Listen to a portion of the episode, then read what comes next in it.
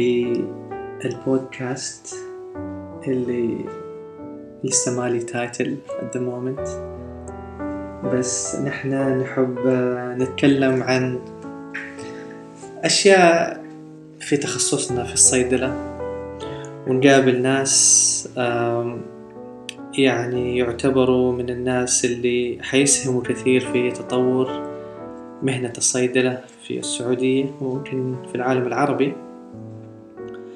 اليوم معانا دكتورة عهود الجهني، هي الآن أستاذ مساعد في قسم الصيدلة السريرية Clinical Pharmacy في جامعة الملك عبدالعزيز في جدة.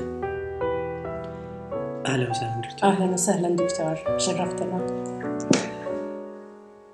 دكتورة عهود هي متخصصة في الكريتيكال كير ولها إسهامات كبيرة فيها، وعادت يعني مؤخرا من أمريكا، عملت ال PGY 1 وال PGY 2. أول شيء دكتورة قولي لنا إيش هو الكريتيكال كير يعني؟ نقطة وسؤال جيد دكتور عبدالمحسن. طبعا الكريتيكال كير هي اريا خصبة للفارماسيست، طبعا الكلينيكال فارماسيست. مشكلة الكريتيكال كير ولا هاو الكريتيكال كير تختلف عن الاذر اريا اللي الفارماسيست يقدر يعمل فيها انترفينشن، انه الاشياء ما كانت ويت في الكريتيكال كير. ايش معنى كريتيكال كير؟ معناته عندنا مريض او مريضة في حالة حرجة، اي انترفنشن، اي دواء يتعطى، اي ريكومنديشن has to take place fast. ولكن ايضا الصيدلي في حالات الكريتيكال كير emergency situation يحتاج يفكر quick fast and right. ايش يميز المريض الكريتيكال كير عن باقي المرضى؟ انهم المريض بينه وبين الموت شعره، بينه وبين إنه حالته يحصل لها deterioration شعرة. فوجود الصيدلي to save patient's life يكون له دور كبير جدا، فقط مو بتغيير الخطة العلاجية، حتى في الإسهام في عمليات الكود بلو، حتى في عمليات الكراش كارد. كل هذه الإسهامات تشوف فيها الأوتكمز بشكل سريع.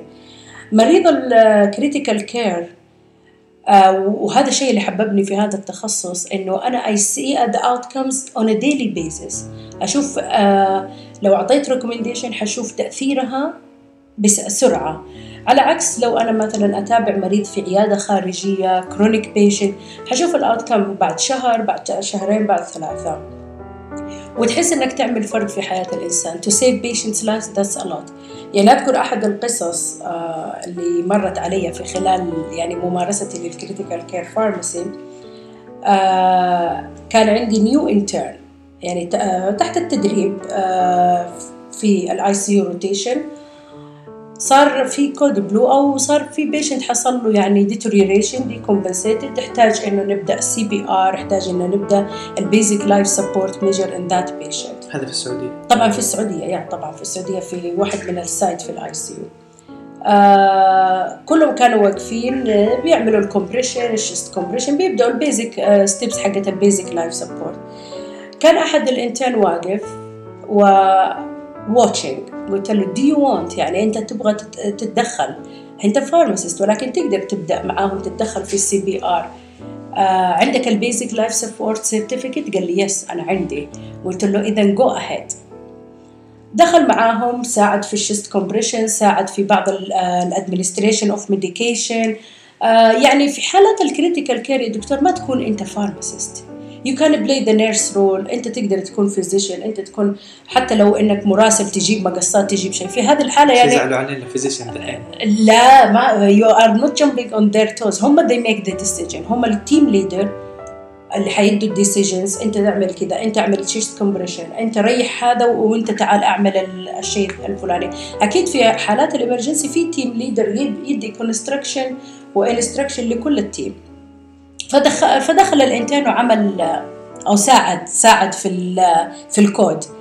خرج البيشنت، طبعا رجع لوضعه الطبيعي وتحسنت يعني، وخلاص سي بي ار دان ودوكيومنت ايفريثينج، والمريض رجعت وضعه الطبيعي في العنايه المركزه. سألته بعد تقريبا يومين 3 أيام من وجود المريضة في العناية المركزة وحالتها بدأت تتحسن. قلت له إيش تحس الآن بعد يومين؟ قال أحس إني متعلق في المريضة هذه أكثر من أي مريض تاني، وأحس إني I really saved life. قلت له this is what is the outcome. You had the certificate to يعني to save patient life. Go ahead. يعني لا تخلي حاجة تمنعك إنك to approach emergency situation. في مثال ثاني، أنا critical care pharmacist كنت مرة في رحلة دولية يعني تقريبا 13 ساعة من السعودية إلى أعتقد يونايتد ستيت وقتها.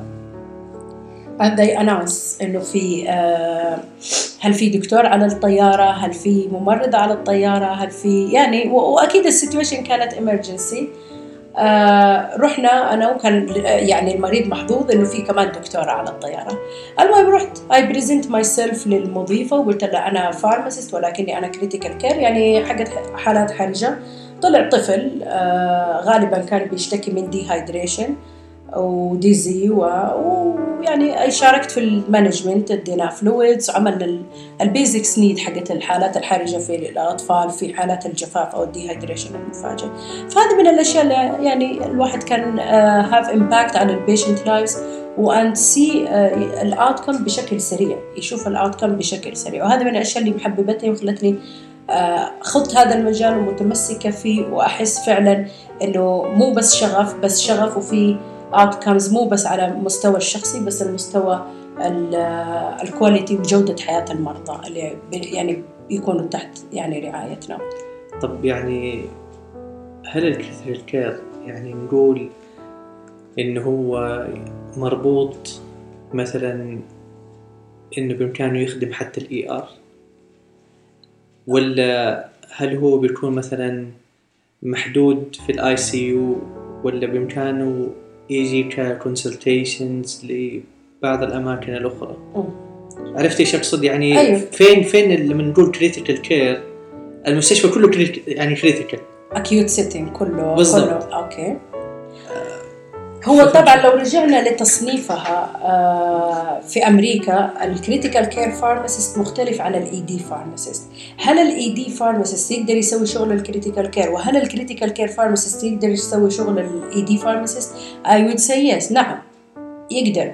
هي كلها أنت تحاول إنك تستجيب لحالة حرجة سواء كانت مدخلها من الطوارئ وهذه أول سبوت تشوف فيها المريض، وسواء مدخل المريض كان من الطوارئ إلى العناية. فين يفرق الموضوع؟ فين اللي تيجي فيها فعلا أحتاج شخص متخصص في الإيدي فعلا في هذه السيتويشن، أو مثلا إذا كان المريض في العناية لا أحتاج شخص متخصص في العناية المركزة. المريض في الطوارئ يفرق عن مريض الآي سي يو اللي حيجيني أنا ككريتيكال كير فارماسيست، إنه في الطوارئ أنا أعرف 0 معلومات عن المريض، 0 information عن المريض. فالديسيجن حتكون based on what we have. مثال مريض جاي أنا ممكن إحنا شاكين إنه overdose لدواء معين، أنا ما عندي الهيستوري وتاريخ الحالة اللي يقول لي هو على هذا الدواء على هذا الدواء أو على هذا الدواء. فأنا حبدأ في العقارات المضادة للأشياء اللي هي الoverdose trial and error لأني I have 0 information. مثال مريض يبغى عنده مثلا حرارة، عنده ضغطه بدأ ينخفض داخل على ما نسميه بالسبتيك شوك، لكن ما عندي معلومات عن حساسيته للمضادات الحيوية. في الإي دي حتدي أي مضاد عشان تشوف إذا في حساسية حتغير الواحد تاني إذا ما عندك انفورميشن والمريض غايب عن وعيه.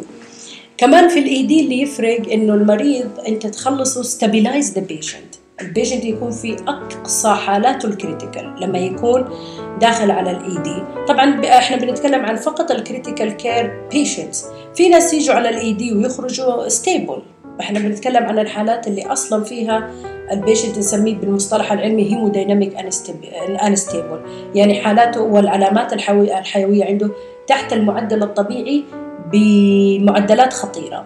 هذا المرضى اللي احنا بنتكلم عنهم.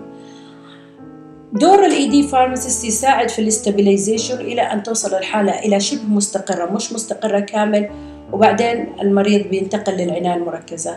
هنا الإي دي فارماسيست يفقد حاجة مهمة الآي سي يو فارماسيست يسويها اللي هي متابعة المريض بشكل يومي، لأنه خرج من عهدة ال ED فارماسيست إلى عهدة ال ICU فارماسيست. هذه نقطة جوهرية، هذه نقطة وفرق جوهري خاصة تساعد الناس اللي بيختاروا تخصصاتهم.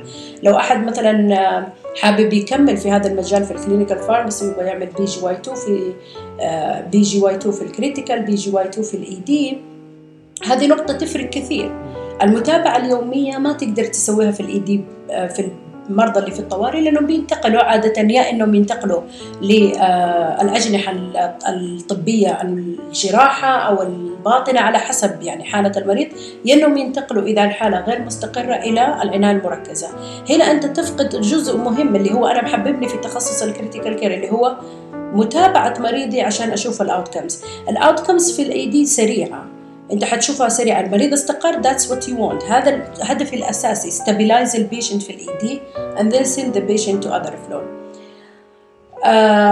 بالنسبه للICU حيجيك المريض شبه مستقر من الED من الطوارئ، حتكون في little bit background، عندك خلفيه شويه من المريض عن المريض، هو ليه دخل، ليه اصلا دخل العنايه من الطوارئ، ليه ما راح لجناح عام مثلا من اجنحه الباطنه.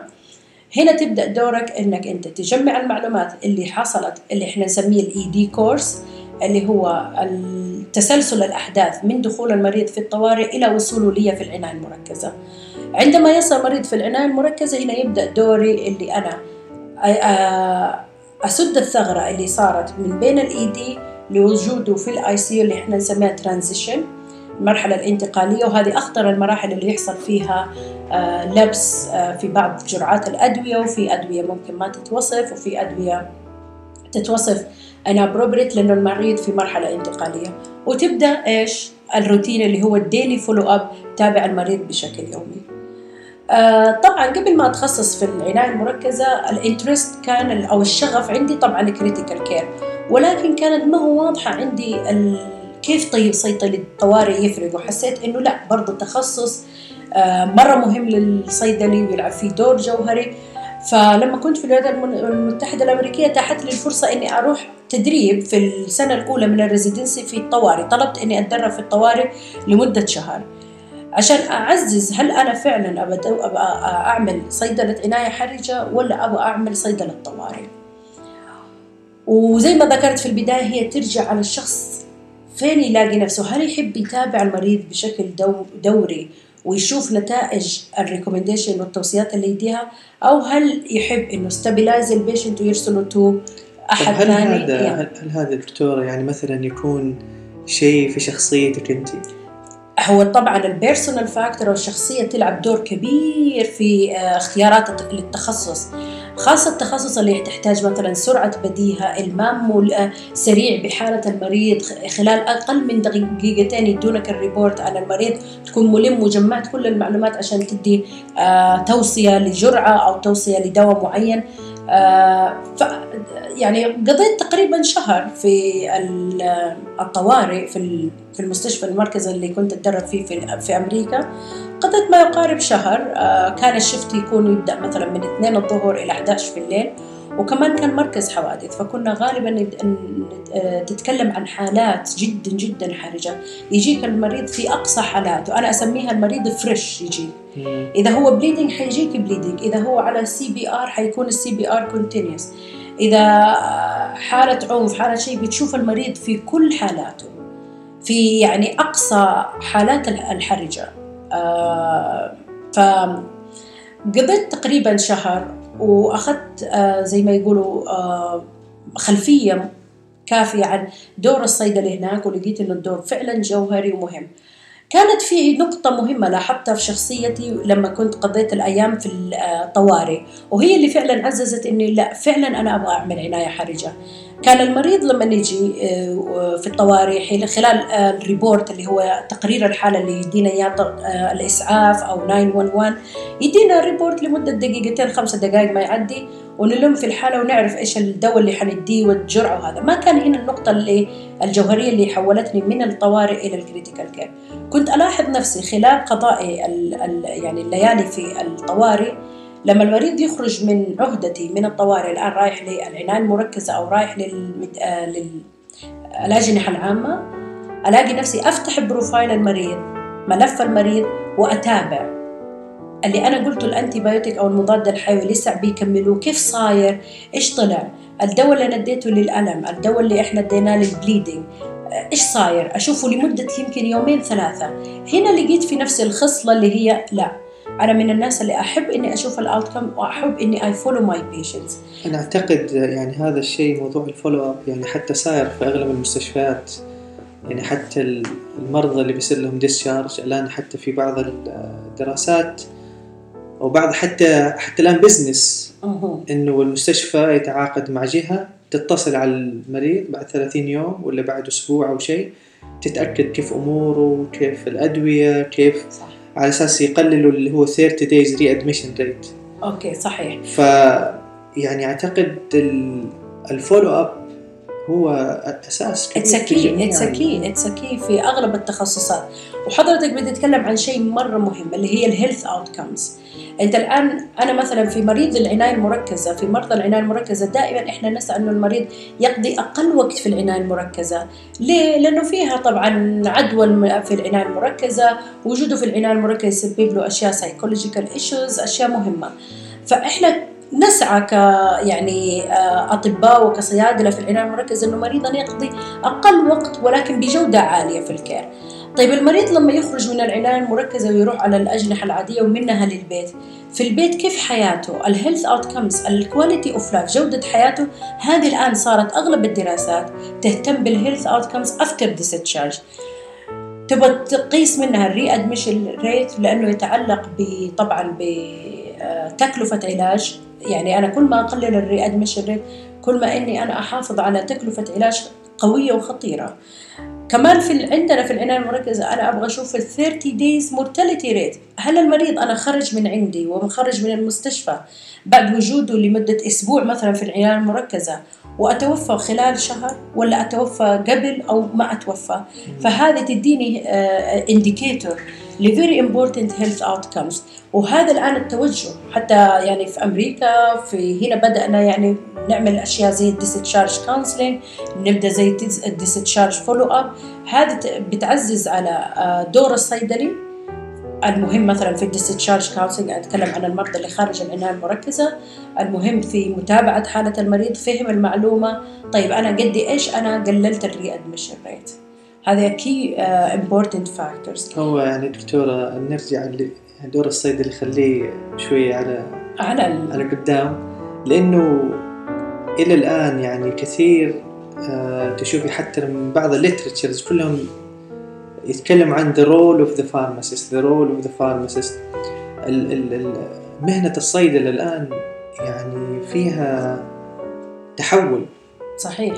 يعني تحول بشكل كبير في الخدمات، يعني في الخدمات المقدمة، مو زي أول الموضوع إنه فقط كان إنه يصرف على الشباك وكذا. لا الآن تطور يعني.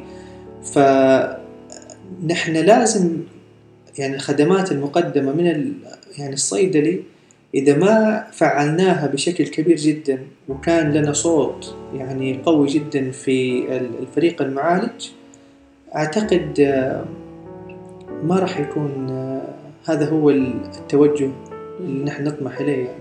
صح. أنا أضيف لكلامك إنه الصيدلي الآن شفت مهم في توجهات سواء كانت صيدلة سريرية أو صيدلة كلينيكية، وسواء كان الصيدلي اللي بيمارس مع دايركت بيشنت كير. التوجه إحنا من زمان التوجه إنه أنا أصرف على الشباك، الآن التوجه إنه في 3 أشياء أساسية لازم أنا كصيدلي أنتبه لها أو إني أتأكد إنها واصلة للمريض بطريقة سليمة، إنه الدواء يكون سيف والدواء يكون إفكتيف، وكمان نروح أبعد من كده إنه يكون كوست إفكتيف. إذا أنا ال3 أشياء هذه سواء باختلاف طريقة إني كيف وصلت لها، باختلاف كيف أنا تأكدت إنه الدواء اللي وصل للمريض بطريقة آمنة، كيف إنه تأكدت إنه الدواء بطريقة فعالة، وكيف أنا كمان أنا خففت التكلفة على المريض أو خففت التكلفة على كمان القطاع أو المستشفى اللي المريض بيتعالج فيه. هذه ال3 أشياء أنا أعتبرها مفاتيح أساسية لعمل الصيدلي. هذه ما تشوفها على يوم أو يومين أو ثلاثة، أنت تشوفها على لونج تيرم، أنت تشوفها على مدى يعني سنوات من العمل المستمر. أرجع وأقول هي سمول ستيبس لشيء كبير. الشيء الكبير اللي حتشوفه اللي تقيس الثلاثة هذه أشياء في وزيد عليها الهيلث أوتكمز كمان حتشوفها على الأمد البعيد. نرجع لتعزيز دور الصيدلي جوة الفريق الطبي.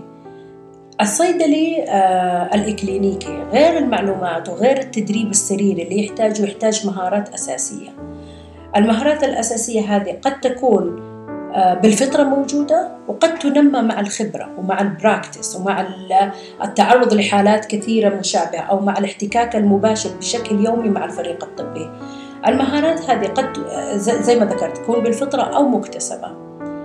صدقني يا دكتور هذه من أصعب الأشياء اللي ممكن تواجهنا حاليا في مثلا مرور الصيدلي خلال الدوران السريري أو المرور السريري، وجود الصيدلي في العيادات الخارجية، اللي هي المهارات اللي يسمونها الفاين سكيل أو الأشياء اللي غير ملموسة، اللي ممكن تكون في شخصية الصيدلي، تكون في مهارات معينة، قدرة على مثلا التحدث، القدرة على الكتابة بشكل جيد، القدرة على التواصل مع جميع طبقات المرضى، القدرة على التواصل. الفريق الطبي ما صار يتكون فقط من طبيب، الفريق الطبي يتكون من ممرضة خلفيتها الدوائية مختلفة تماما عن الخلفية الدوائية للطبيب، ممكن يتكون من أخصائية علاج طبيعي، أخصائية علاج تغذية أو تغذية سريرية.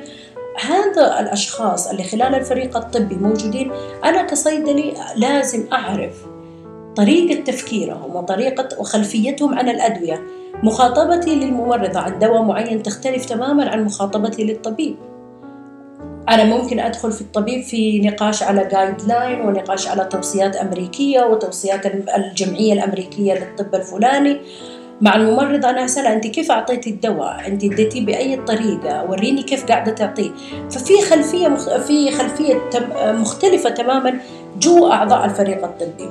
كونك أنك يكون عندك مهارات الاتصال، أنك تتواصل مع كل واحد بالطريقة اللي يفكر فيها، هذا أنا بحد ذاته أعتبره نجاح. هي المشكلة دكتورة، يعني كثير مننا لما نسمع كلمة مهارات الاتصال، مهارات التواصل، يفتكر أيام الجامعة في سنة أولى ولا ثانية لما ناخذ communication skills إنه خلاص he passed and that's it، وهو now he certified as a يعني perfect communicator، يعني he has all the skills.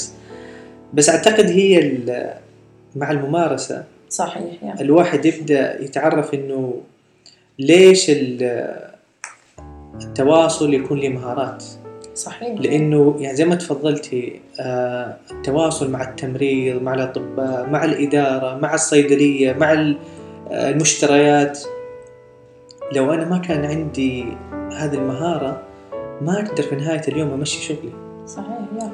ونحن كل ما كنا يعني مهرة في التواصل، والآن يعني حتى وسائل التواصل مو زي أول كان تليفون، فاكس، وخط أرضي بس. الآن يعني عندنا معليش عندنا الواتساب، كلنا ما شاء الله معانا أكتف في الواتساب، يعني بإمكاننا شغلات كثيرة نرسلها، جروب للفارماسي، جروب مع التمريض، جروب مع ونحن عملناها في المستشفى very effective. وهي هذه نقطة جيدة، أنك تطوع الأشياء الجديدة، الابليكيشنز الجديدة، الميديا الجديدة، لطرق التواصل تطوعها لخدمة الفريق الطبي.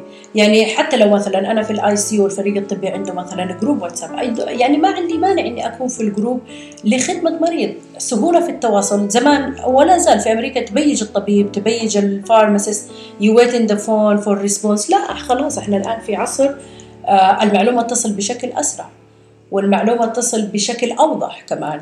فتطويع الابليكيشنز الجديدة وتطويع وسائل التواصل والميديا الجديدة لخدمة الفريق الطبي، أعتقد هذا واحدة من أهم النقاط الجوهرية اللي المفروض المستشفيات والقطاعات يعني تكون بتوصيات إنها تستخدم كأوفيشال، يعني كطريقة رسمية للتواصل. في نقطة مهمة لا ننسى، جانب مهم، هي 3 أركان في الكورنر، 3 أركان في المثلث، الطبيب والصيدلي والمريض. طرق التواصل مع المريض تختلف تماما مع طرق التواصل مع الطبيب. أنا لو أني صيدلي في عيادة خارجية أكيد أحتاج مهارات معينة، أحتاج أنزل لمستوى معين من التفكير. المريض اللي ما عنده معلومة عن الأدوية إيش أسوي له؟ المريض اللي ما يقرأ، المريض اللي ما يسمع، هذه كلها أشياء تأثر في طريقة التواصل خلال المنظومة. أو مع طفل أنا كيف أعمل له كونسلينج، هذه كلها تأثر خلال المنظومة على السلسلة اللي ماشية أو الحلقة الماشية في وصول العلاج بشكل نرجع بشكل آمن وفعال للمريض. أعطيك مثال من ممارستي. مثلا أنا مارست العناية المركزة يعني على مدى 10 سنوات مثلا الأخيرة وأنا في العناية المركزة. ومرضى العناية المركزة يعني بالتعريف الصحيح لهم مرضى غير قادرين على التواصل إلا في حالات مثلا مرضى الجراحة اليوم الواحد، أو في مرضى أغلبهم يكونوا تحت تأثير أدوية التنويم وأدوية الألم وتحت الجهاز التنفس الصناعي. فالتواصل جدا محدود مع المرضى بشكل مباشر. يجي دوري أنا، طيب أنا كيف أخذ تاريخ حالة؟ حأخذه من الفريق الطبي. طيب أسأل عن أدوية، أسأل مين؟ فدائما أتحرى الفرص لما يكون وقت الزيارة. مثلا أغلب العناية المركزة في أغلب المستشفيات يكونوا جايين مع أهلهم يقنن وقت للزيارة لتسي من الساعة 1 إلى الساعة 2 الظهر. أتأكد إني أنا أكون موجودة في وقت الزيارة، أخذ منهم تاريخ عن الأدوية. دائما أسويها، دائما مهمة، لأنك أنت المريض ما تقدر تتواصل معاه بشكل مباشر. وحتى بعد يعني ما يتحسن ويتشال عن طريق الجهاز التنفس الصناعي لا زال هناك تفكيره أو الريكول في ميموري ثقيلة. فعشان أصل لمعلومة قد أستغرق أيام، فأنا أتحنى وقت الزيارة. وحتى دائما ما ينتين أقول لهم روحي في وقت الزيارة من 1 إلى 2، تأكد أنك تكون موجود في العناية المركزة. إذا عندك أي سؤال عن الأدوية أو أطلب من العائلة تجيب لك أدوية مريضهم وأنت تراجعها أو تعمل عليها يعني ريفيو. فين الإشكالية؟ أنا ممارستي أكثر مثلا من 10 سنوات في العناية المركزة.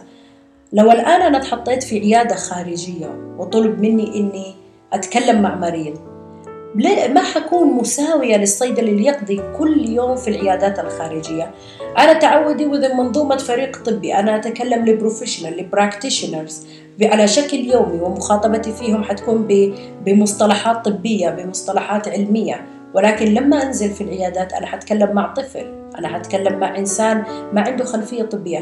هنا اللي لازم دور الصيدلي إنه يفرق، يعمل السويتش هذا، إنه لا أنا الآن أتكلم مع مريض، أنا أتكلم على ليفل أقل من ليفل المصطلحات الطبية، نتكلم بلغة عامية يفهمها الجميع. هذا اللي المهارات اللي لا سنة أولى مادة سنة أولى المهارات في الاتصال راح تعلمك، ولا كلية الصيدلة راح تعلمك، هي الممارسة اللي حتعلمك. صحيح. بما إنك فتحتي موضوع السنة أولى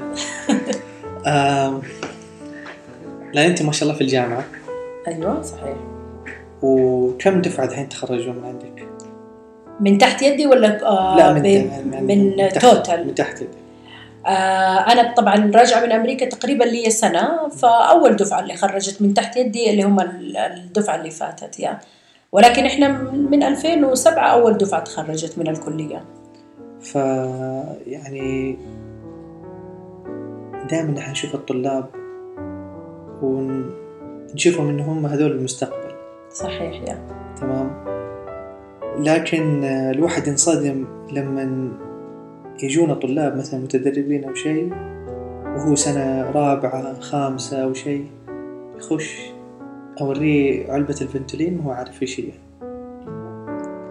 لما أجي أقول له هذا سلبيوتامول، أوكي سلبيوتامول بتاخذ كذا، كيف الميكانيزم اوف اكشن، لا يعطيك الفارماكولوجي حقه، الفارماكولوجيكال اكشنز يعني. لكن ما يتكلم عن عن الدواء نفسه.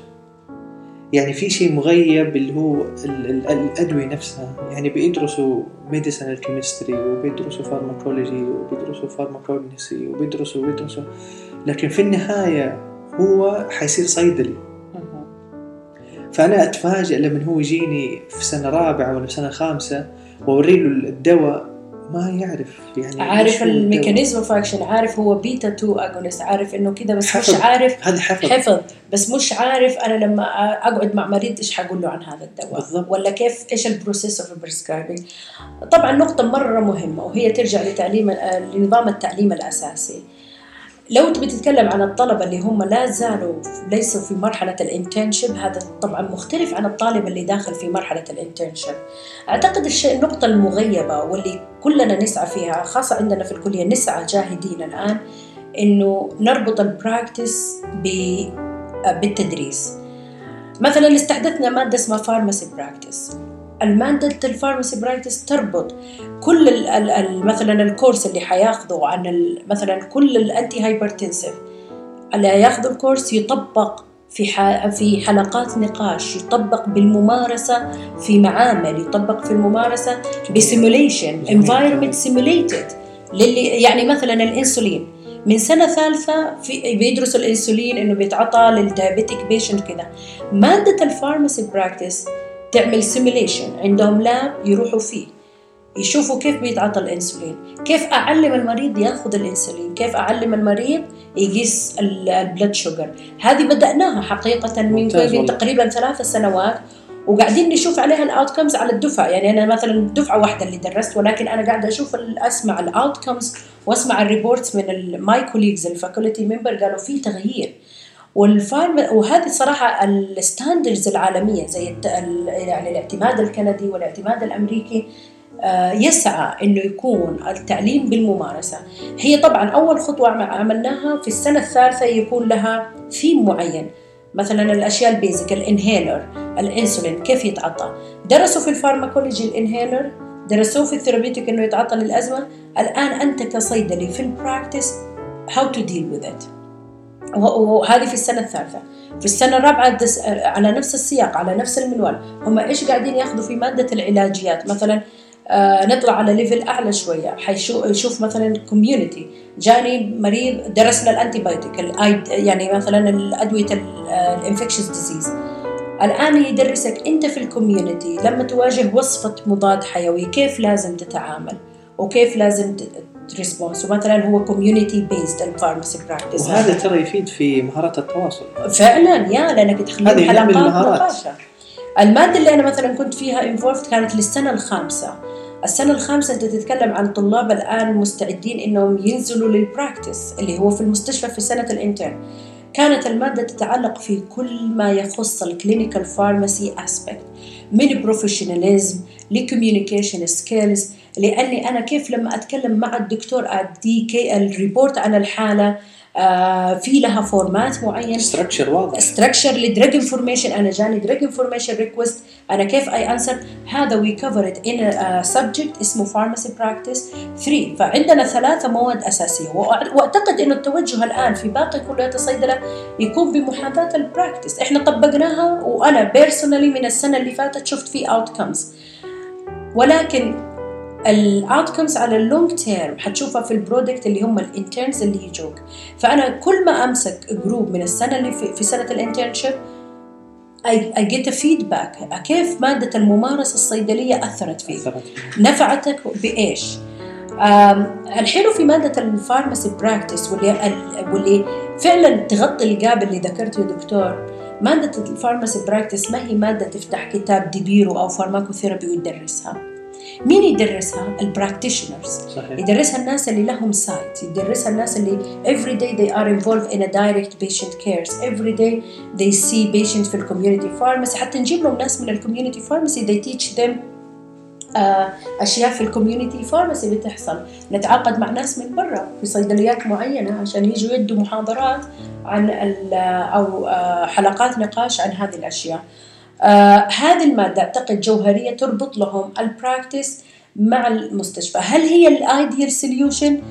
لا، في كويستشن مارك.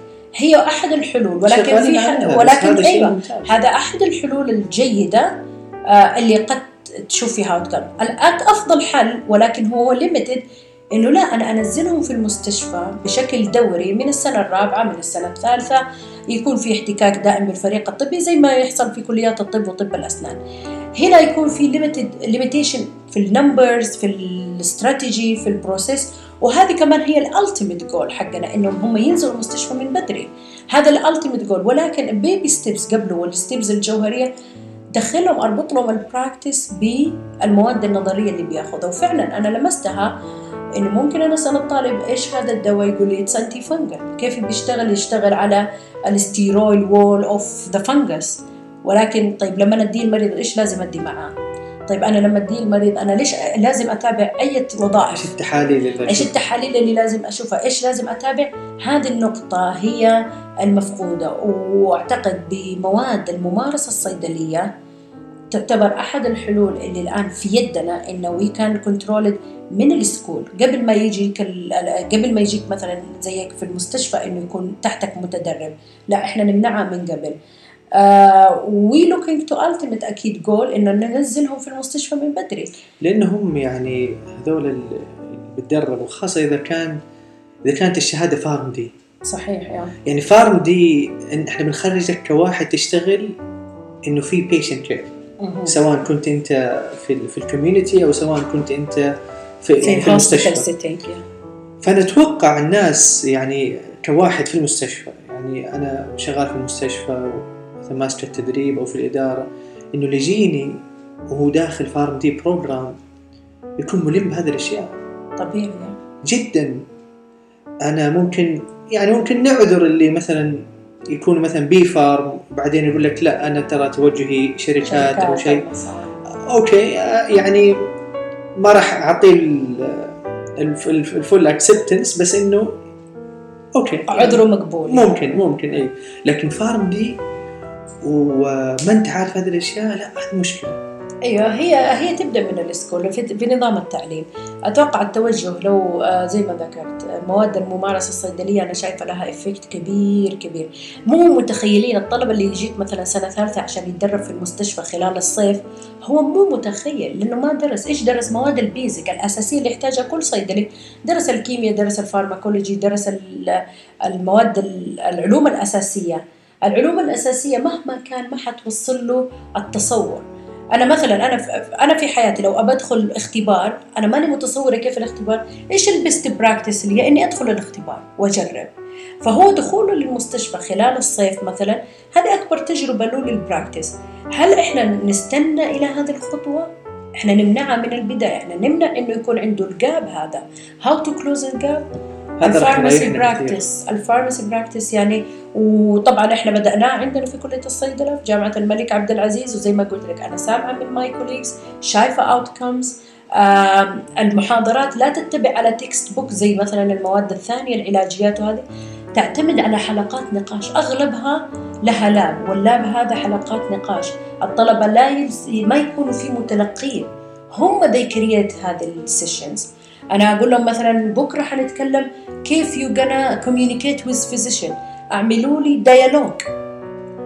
ديالوج بين nurse and physician، بين nurse and the pharmacist and come and talk to me. وجدوا وأخذت منهم طبعاً ريبورت سيرفي، كويك سيرفي after those sessions، اللي هم أتكلم عن الناس اللي أنا درستهم هذه المادة. قلت لهم ممكن محاضرة حتقول how you communicate with healthcare practitioners، سواء كانت نيرس أو سواء كان طبيب أو طبيبة. وتم I will not discuss the lecture. ما هي تلقي أنت؟ أنا لو جيت من اليوم لبكرة أديتك زي مادة مهارات الاتصال اللي في سنة أولى عشان تكوميونيكيت تحتاج كذا وتحتاج كذا، عمرك ما حتحس فيها. صح. خليني أحطكم on the spot، اعملوا لي ديالوج. وجربت معاهم طريقة ديالوج، قلت لهم play مسرحية، وعملنا السيتنج على إنها بلاي. مريض جاي وصيدلي موجود، أو دكتور اتصل في التليفون وصيدلي موجود، وخليتهم يطبقوا in the classroom حلقات النقاش هذه، ويمثلوا دور المريض بكل طبقات المرضى وبكل الأطياف. جاتني واحدة مثلت المريضة الصعبة اللي أنت كل ما تقولي شيء تقول لك لا أنتم ما تفهموا، أنتم دكاترة وستارت تو مثلا offend you as a pharmacist. وهذا واقع يعني واقع فعلا from our reality. وخليت الطالبة الأخرى تمثل دور الصيدلي، كيف أنت حتمتصي غضب هذه المريضة، كيف أنت حتسمعينا للآخر. خليت واحدة مريضة تيجي تقول أنا أدوية ما أخذ، أنا في عين، أنا لازم الشيخ مثلا يقرأ عليا. هنا أنت كفارماسيست how should you respond. حطيت قلبت الآية، جبت مريضة سو ديبريست من الأدوية اللي بتاخذها مو عاجبها التريتمنت، سو ديبريست and almost she cried، وحطيت دور صيدلي is not paying attention to that patient، الصيدلي بيتكلم في تليفونه، قاعد بيعمل تكستينج، قاعد بيعمل، والمريضة بتشتكي، وخليتهم they sense and they feel how this pharmacist could improve their behavior. مثلا الفارماسيست ما بينتبه للمريض، وعملنا بليز مثلا. جمعت بعدين داتا، جمعت بعد ما خلصنا هذه الطريقة الميثود، وكانت من أحد الردود اللي جاتني من الطالبات إنه حسينا لما أعطيتينا الليكشر في البداية إنه الموضوع مرة سهل، صراحة لما طبقناه it was very hard. لما طبقنا الموضوع وشفنا إنه فعلا ممكن أنا تجيني مريضة تفتح الباب وتهزئ، أنت فين الدكتورة اللي صرفت لي الدواء، أنت حتموتيني، بهذا الأسلوب بالطريقة اللي نشوفها في everyday life، عشان أرد عليها وأني calm down her down. هذا تحسيت إنه أصعب من إنك أنت أعطيتينا الليكشر، وهذا اللي أنا أسعى وكل الكلية والكلية تسعى في الممارسة الصيدلية، إنهم they sense they feel الأشياء اللي بتحصل. مثلا عن السيناريو الآخر أخذنا مثلا أنا بتصل على الدكتور عشان أعمل له مثلا ريكومنديشن، خليتهم يمثلوا الدكتور accept الريكومنديشن، ويمثل الدكتور ممكن يقفل السماعة ويقول لك I don't accept your recommendation. كل الإكستريمز اللي ممكن تحصل in the hospital setting يتعرضوا لها في مواد الممارسة الصيدلانية، وهذه before they go to the internship. يعني هو لما يدخل الانترنشيب الآن بنى جزء من المهارات، عنده expectation، توقع إيش اللي حيشوفه. أنا حشوف كذا فعلا. إحنا عشان الليميتيشن اللي نكون في الهوسبيتال خلال السنوات اللي قبل سنة الامتياز، ولكن بالتمثيل، بدور المحاكاة، بالسيموليشن، بالمعامل حقت السيموليشن حقت الدراج انفورميشن سنتر، عندنا صيدلية مجتمع كاملة محاكاة لصيدليات المجتمع برا موجودة في الكلية، يقعد فيها طالب يمثل دور مثلا الصيدلي، وطالب آخر يجي ويوصف وصفة كأنه في كوميونيتي فارماسي. هذه الأشياء اللي أتوقع أنا إن شاء الله على اللونج تيرم البرودكت حقها حيكون very يعني helpful و very effective، خاصة ليكم لما تيجي تشوفون في المستشفى under practice يختلف. طبعا هذا الطلبة اللي هم مو في الانترنشيب، في الانترنشيب هذا طبعا موضوع ثاني، وحيكونوا على ليفل أعلى من النوليدج والبراكتس، أعلى من اللي هم لسه قبل سنة الامتياز. لا هم الانترنز يعني حتى لو تشوفي أغلب أو حتى الستودنتس، أفتكر السنة الماضية في الاس اتش بي كانوا يتكلموا عن إنه هذولا نستخدمهم نحن كفارماسي اكستندرز. يعني في شغلات خلاص يعني تعد روتين زي الميديكيشن ريكونسيليشن، صح؟ يعني حتى في أحد المستشفيات اللي في أمريكا خلاص الميديكيشن ريكونسيليشنز كله كفرد باي الانترنز، ما عاد في الفارماسيست. أنت الفارماسيست لو في مشكلة ولا شيء أوكي تعال يو كمان انترفين، لكن هذه الشغلات. وبعدين حتى الانترن لما يسوي ميديكيشن ريكونسيليشن بالنسبة له واو something big for the intern. yeah. طبعا يعني مقارنة بأنه جالس just to observe، وشفناهم في كثير من المستشفيات. يعني أنت انترني وجالس في الكورنر ماسك الجوال وجالس شادوينج، يعني ولا حتى شادوينج ما في حتى شادوينج. يعني شادوينج يطلع مثلا ساعتين 3 ساعات شادوينج، وبعدين نهاية هذا جالس لوحده.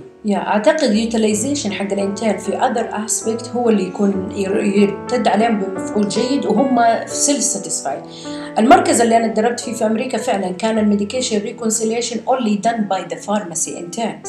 دوري أنا كصيدلي كان supervise if there is controversy أو إنه ما قدر يوصل لمعلومة يجيني ويحطه في السيستم، وأنا I have to review it. also كانوا they write pharmacy intern note، إذا عنده any recommendation any intervention يعمل النوت send it to the system لي أنا كفارماسيست I review it. حتى لو ما كتب النوت يجي review البيشنت بروفايل معي ويقول أكتب كذا وكذا وكذا وخلاص حط أول recommendation in that note. الديسشارج counseling إني أنا أوريه كيف يستخدم إنهيلر ولا كيف يستخدم إنسولين كان also done by the pharmacy interns.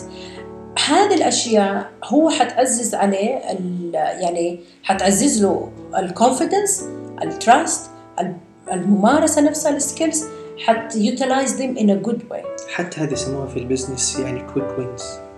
كيف الquick wins؟ يعني لما it's easy to do بس highly rewarded.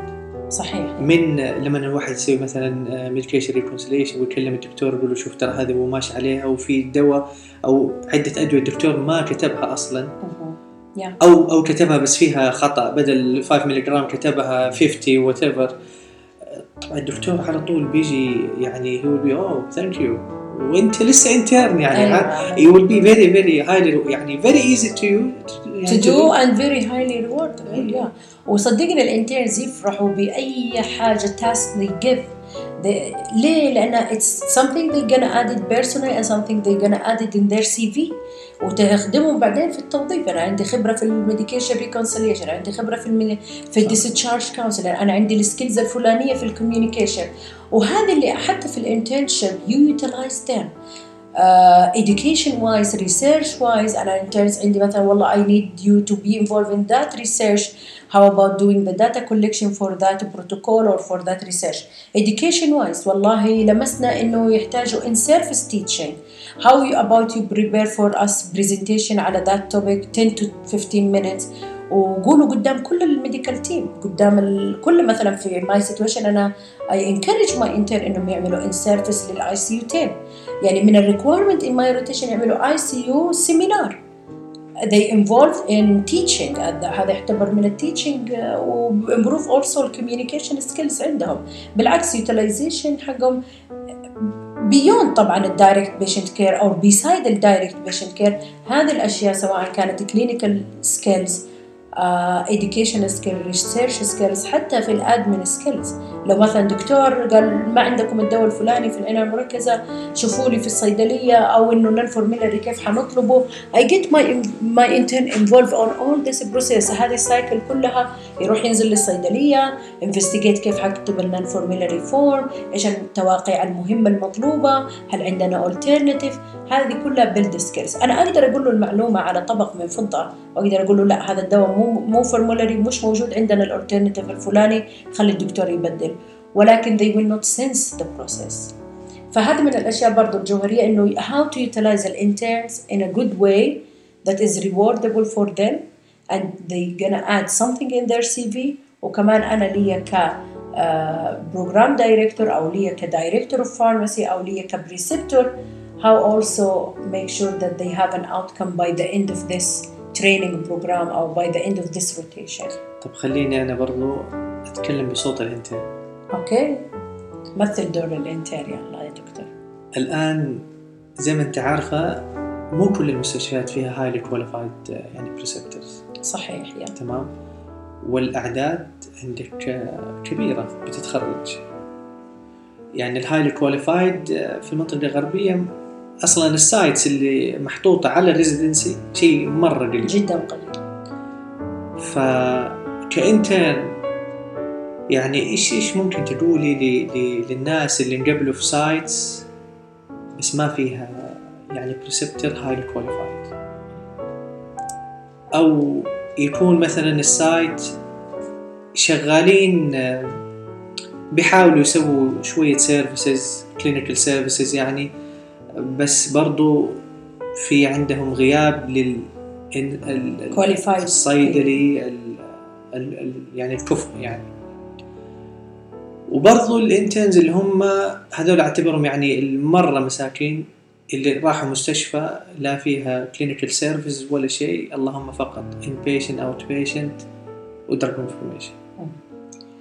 أنا حقول لك بصفة عامة حتى في الستيتس وحتى اللي عندنا التوجه الروتيشنز يكون فيها جزء إلكتيف, والإلكتيف يعني اللي بنعمله إنه الإلكتيف they can have it anywhere they want anywhere they have 2 months. عندنا حتى في أمريكا كان في أعتقد 2 months or 4 months إلكتيف.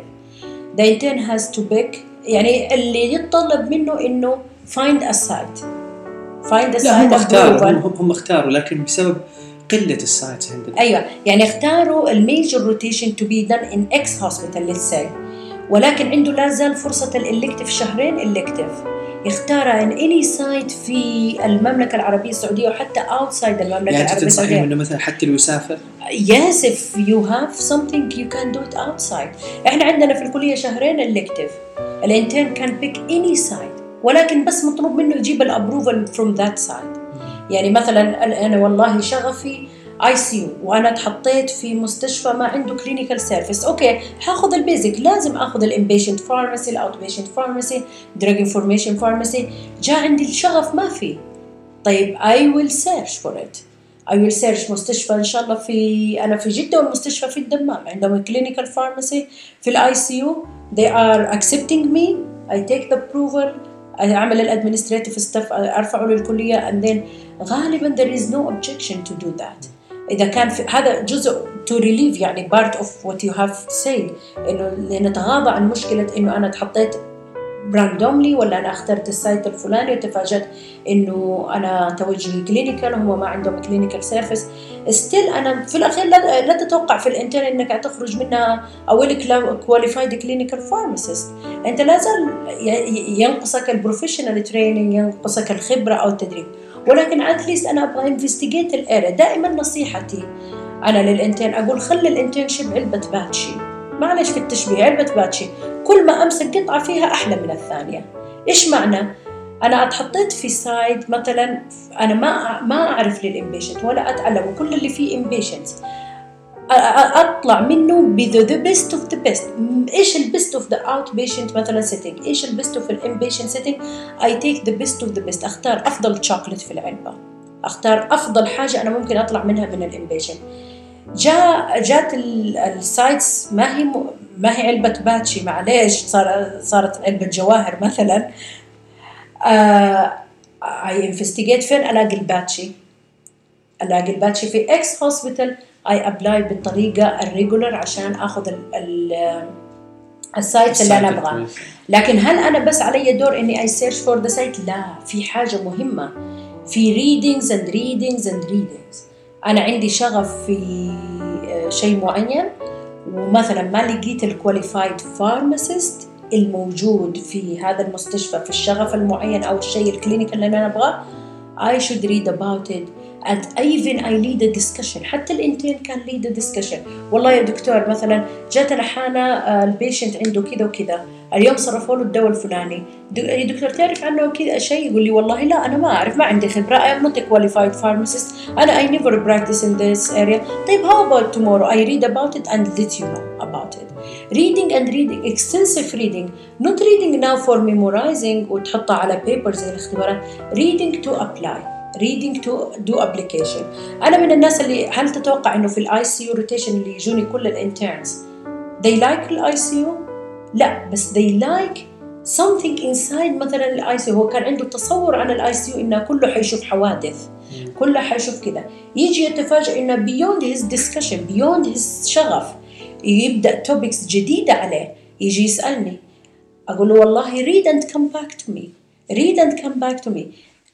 أنا لو أتعلم من my intern every day، وما يمنع إنه الفارماسيست اللي غير ملم أو ما عنده الكواليفيكيشن إنه run a service a clinical service. أنا أنصحهم كمان الفارماسيست اللي يمسكوا التريني إنه ما يمنع إني I learn from my intern on everyday basis. يعني أنا بحد بيقول لي معلومة مثلا عن البنسلين، أنا ما أستخدم البنسلين every day. يجيني طالب يقول لي بس يا دكتورة أنا كنت في المستشفى الفلاني وكانوا يدوه بالطريقة الفلانية، يقول له أوكي teach us about it. فتكون it's win-win situation is win-win. الفارماسيست يتعلم من الانترن، الانترن يتعلم من الفارماسيست.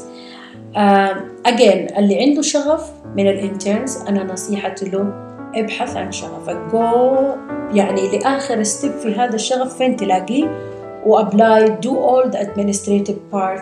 يعني أنا أتذكر على أيام أنا كان في عندنا 2 interns على يعني لما كنت في الكلية كان شغفهم إنهم they want how the clinical pharmacy setting in the states، يبغوا يشوفوا كيف ال clinical pharmacy في الstates. they applied for 2 months elective rotation in Seattle and they went and they have that rotation and they came up with a lot of experience and they make networking، تعرفوا على ناس يعني sites جديدة. فإف يعتقد الكليات فتحت المجال للإلكتيف روتيشن to be more flexible، وإن الانترن يجيب acceptance فيها any site يعني he or she wants، بس يجيب الابروفر فيها وتفتح لهم مجال للإلكتيف روتيشن، حيقلل عليهم البريشر إنه أنا في سايت أنا ما أبغاه أو أنا في سايت ما في له أحد جايدنس. أعتقد هذا يعني مجال خاص بيكون للجامعات إنها تسوي اتفاقيات مع other sites. Yeah. هو اتفاقية وكمان عليه دور إنه go and search about the site that you want to practice. أنا يجيني أغلب الطلاب ما لهم في الكلينيكال وما نزل لهم دورة في مصنع مثلا أو مثلا research center. فأقول لهم okay take your elective there. You want to investigate that area take elective. جاتني طالبة مثلا سنة رابعة سنة خامسة تقول دكتورة أنا أحب الريسيرش أنا I want to be scientist عالمة. هل في عندكم روتيشن؟ قلنا نو بس make sure قبل بداية الانترنشيب do you go and seek hospital that have research center أو a drug company that have research unit. If they give you the approval make sure that in your internship take it as an elective. Make a decision. أحيانا يوصل الانترن إلى سنة الانترن and they do not know what they want. وهذه مشكلة كمان خطيرة جدا. عندما يصل عند سنة الانترن أقول له investigate وأنت طالع في كل الأوبشنز and then make a decision career consultation أو career decision that you actually want to continue on it. في الانترنشيب هي مو فقط تجميع ساعات أو تجميع requirement هي investigation period. أعتقد هذا بيكون الاختيار الثاني. الاختيار الأول كان إنه يخش أي كلية. صحيح أيوة. الآن خشيت الكلية هذه خشيت سواء طب ولا صيدلة. الآن إيش تبي تصير بعدين؟ أنا أبغى أكون في hospital setting ولا بكون في drug company ولا بكون في community pharmacy. فتكون هذه السنة trial تكون investigation period للإنترن. أجرب في كل شيء. حيجد نفسه في حاجة لابد يجد نفسه في حاجة ولكن إنه يفصل الانترنشيب لازم يعتمد إنه يفصلها على his interest. ما يكون أنا مثلا اللي بيصير يسمع إنه هذا الدكتور كويس بيدي درجات يروحوا كلهم يأخذوا الروتيشن عنده فعلا بيصير. طيب هل هذه الروتيشن satisfy my need؟ هل هي tailored on my skills؟ في interns عندهم skills معينة they can be very perfect in research but they do not good job in مثلا clinical setting. حرام إني أخذ 12 شهر ما أجرب الريسيرش. فهذه ماي أدفايس صراحة للانترنز investigate في ال 12 شهر. هذه فرصة ذهبية لك وله عشان to investigate what you actually you want.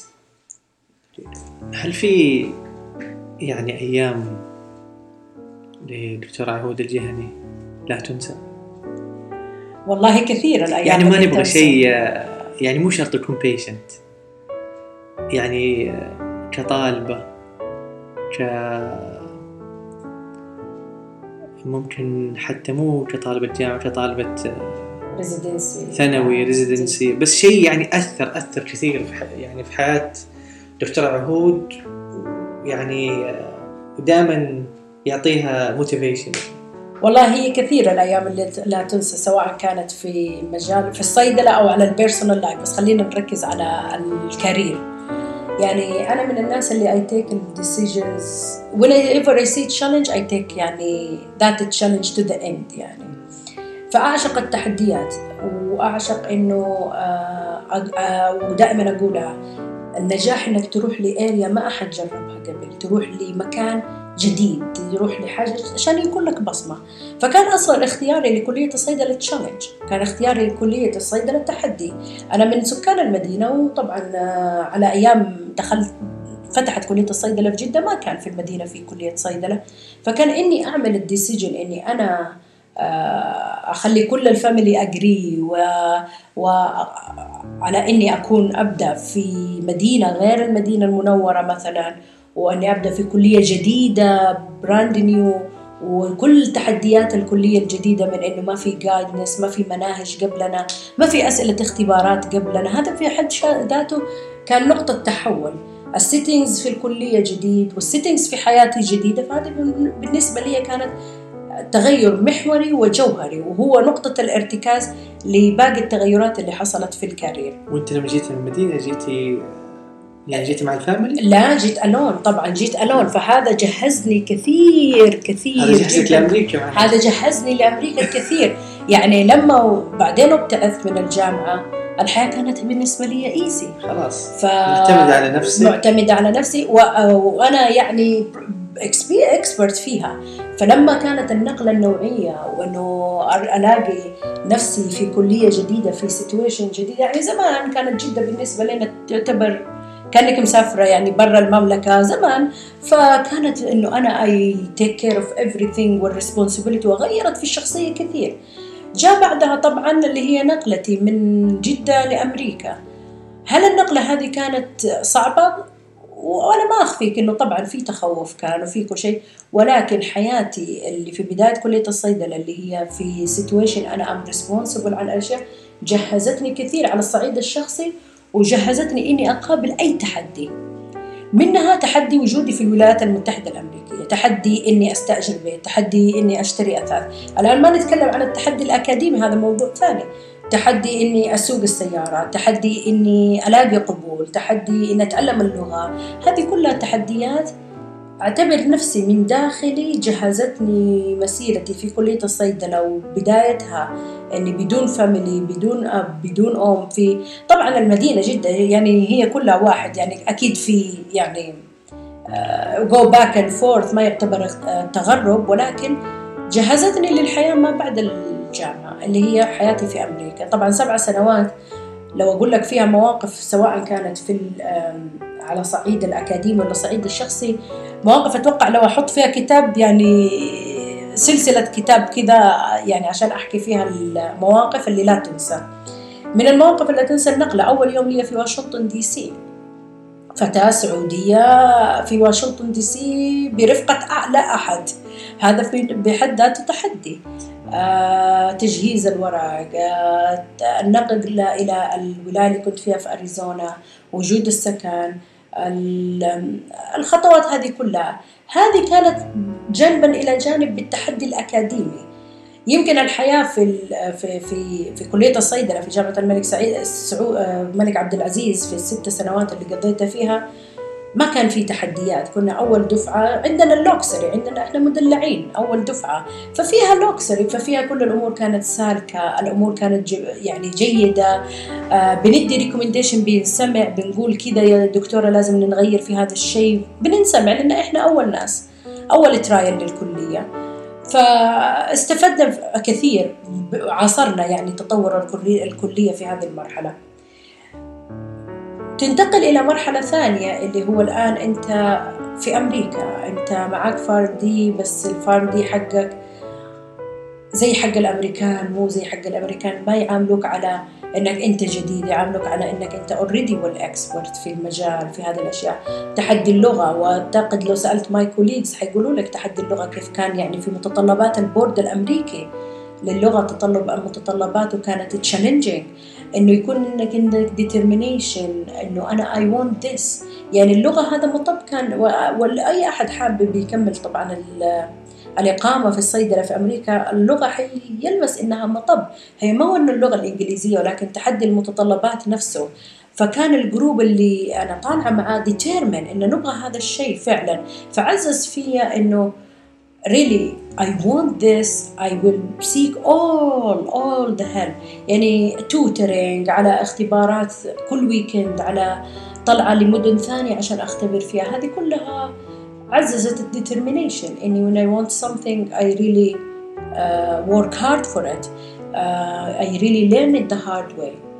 ننتقل من الأيام اللي لا تنسى طبعا، غير يعني يوم إني عديت المتطلبات حقة اللغة، هذا يوم طبعا كبير، هذا حفلة، هذا من أكبر الأيام اللي ما أنساها، وحافظ التاريخ كان في فبراير تقريبا 2011، فكان من الأيام اللي تاريخية بالنسبة لنا، يعني الكل لازم يعرف، الكل لنا كنا كجروب كلنا في هذه المحطة، إن كلنا في محطة متطلبات البورد الأمريكي للغة. ننتقل بعده إلى طبعا إنهائي للإقامة العامة، إنهائي للإقامة التخصصية.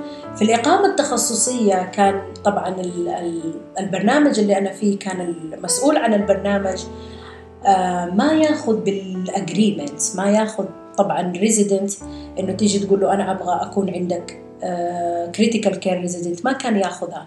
كان يعمل الماتشنج بروسيس العادية، ما يأخذ البري كوميتمنت.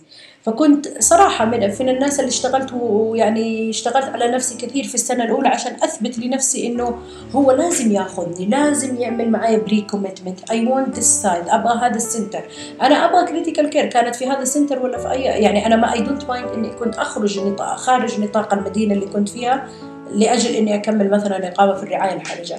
اليوم اللي جالي قال لي I will take you بدون ماتشنج كان هذا بيج داي بالنسبة لي.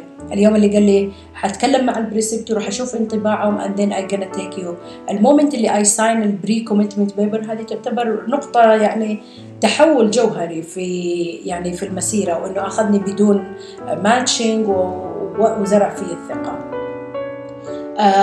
في يوم لا ينسى أول بيبر أنا أي بابلش، طبعا هذه من اللي بعد 8 أيام ردت أي الجورنال إحنا وي أكسبت يور بيبر، كانت أول بابليكيشن في حياتي.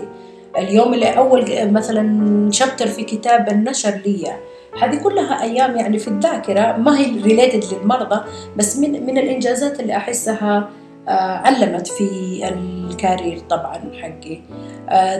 ما بكون ديباجة عادية، طبعا تخرجي من الإقامة التخصصية، تخرجي من الزمالة التخصصية، هذه كلها أيام يعني أكيد لها جزء من الذاكرة، ولكن في أيام داخل هذه المعاناة يمكن كانت ريت ليميتنج ستيب، وكانت يعني معجزة إنها عدت، ومنها كانت محطة اللغة ومحطة قبولي في الإقامة التخصصية، كانت أكثر 2 يعني ممكن لو أقول لك إنها هي أثرت في حياتي وعلمت في تاريخي، يعني تاريخي المهني. طيب يعني ما شاء الله رحلة جميلة. كثير ممكن اللي يسمعون الآن يعني يكونوا طلاب، يكونوا انتين، أو يكونوا فارماسيست، وخطتهم للمستقبل إنهم يصيروا زيك يعني كريتيكال كير، بس أنت الآن وصلت للكريتيكال كير، إيش خطتك للمستقبل؟ إيش خطتي المستقبلية؟ سؤال حلو وبنفس الوقت يبغاله رد دبلوماسي عشان لا أحد من طلابي يسمع البودكاست ويقول هذه خطتها المستقبلية. طبعا هي دائما إحنا نقول إنك وصلت لأعلى الهرم، هل في أعلى للهرم؟ والله لا، في إنك توصل للقمة، ولكن continue to educate yourself. أنا خطتي كانت مختلفة طبعاً، يعني لو بقول لك أنا خلاص أخذت أعلى ما يمكن الحصول عليه في الكريتيكال كير اللي هي الإقامة والزمالة التخصصية، وبعدين زي ما تقول رابط أب with the Board Certified the Critical Care Pharmacy، يعني أخذت الباكيج كامل من أمريكا ورجعت. خطتي المستقبلية هي فيها توجه طبعاً، إني أنا أشتغل في الجامعة هذا بحد ذاته يديني outcome كبير، إني أبغى أخرج أجيال من صيادلة ينفعون البلاد والعباد، يعني بعد يعني بفضل من الله إن شاء الله. هذا من الأشياء التوجه إنه أسعى لتدريب وتعليم مثلاً الهوسبيتال فارماسي ستاف على مثلاً الكريتيكال كير فارماسي، إني ألف أو أنشر أبحاث في هذا المجال. هذه كلها سواء على الصعيد الشخصي بتديني تطوير، وكمان على الصعيد الإنساني للمهنة إنها بتخلي يعني غيري يروح لمجال أنا رحت له وجربته، فالأوتكم صارت ما تقاس عندي بالشهادة، أو ما صارت تقاس الأوتكم بدورة أحضرها، صارت الأوتكم تقاس عندي بالناس اللي أنا خرجتهم، بالناس اللي أنا دربتهم، بالأشخاص اللي يلجأوا لي في حال إنهم مستصعب عليهم أمر في الكريتيكال كير. كمان في حاجة مهمة، أنا لازم وعلي دور ككريتيكال كير فارماسيست إني أخدم في الأورجانيزيشنز والمنظمات بتطوع، طبعا هي فولنتير جوب، بالتطوع في الكوميتيز والأورجانيزيشن اللي تخص مرضى الرعاية الحرجة. عندك مثال عليها Society of Critical Care Medicine، أنا عضو فيها، في كوميتيز ليها، ريسيرش كوميتي أو مثلا إديوكيشن كوميتي. وجودي في هذا الكوميتي وشغلنا على بابليكيشن، أو شغلنا على أن نطلع مثلا أنيوال ريبورت، أو انفولفمنت حتى في الردود طبعا على السوشيال ميديا، مثلا عندنا زي إيميل ليست يترسل فيها سؤال، ردودي على هذه الأشياء، انفولفمنت مثلا في الريفيو لهذا الأورجانيزيشن، مثلا بيجيني مثلا أسئلة إنه أي ريفيو مثلا آرتيكل ولا أي ريفيو بوك شابتر. all those involvement هي اللي أقول لك الآن future wise what I'm looking for، وهي تختلف المقاييس طبعا بعد ما تصل إلى الهدف أو you achieve your goal وتصل له. الآن أنا I achieved my personal goal but what about the long term goals. طبعا من أحد أحلامي وأهدافي أني أنشئ الريزيدنسي بروجرام في كريتيكال كير، سواء كان في الجامعة عندنا أو سواء في مستشفيات أخرى تبغى تنشئ ريزيدنسي بروجرام في الكريتيكال كير. هذا من أحد توجهاتنا إنه أنا مختصة في هذا المجال، طيب أنا بأخرج أعداد كبيرة في هذا المجال، إذا لو حصل إنه يعني الأبروفل والأدمنستريتيف بارت يعني taking care of it، من أحد أحلامي وأهدافي إنه يكون عندي my own residency بروجرام وأبدأ أخرج فيه له أعداد. هذه من الأشياء اللي لو قلت future wise plan، هذا البلانز يعني حتلاقيني شوية في الإدوكيشن، شيء في الريسيرش، شيء في التريننج، فإن شاء الله وكان يعني إن أقدر إني I met all that يعني long term goals. والله شيء صراحة جميل، يعني إن إحنا نتمنى جميعا يعني الناس اللي هم يكونوا highly qualified، مو بس pharmacists، physicians، technicians اللي هم اللاب، إنهم من جد يعني يرجعوا ويرفعوا يعني من مستوى المهنة. صحيح. على صعيد التدريب، التدريس، الابتعاث حتى، فهذا شيء جدا مهم. يعني تصل يا دكتور تصل أحيانا إلى مرحلة اللي أنا أشوفه ABC عندي غير يدوب وبادئ في هذا الكارير، يشوفوا a golden يعني information. It's everyday information for me but for someone else يعني.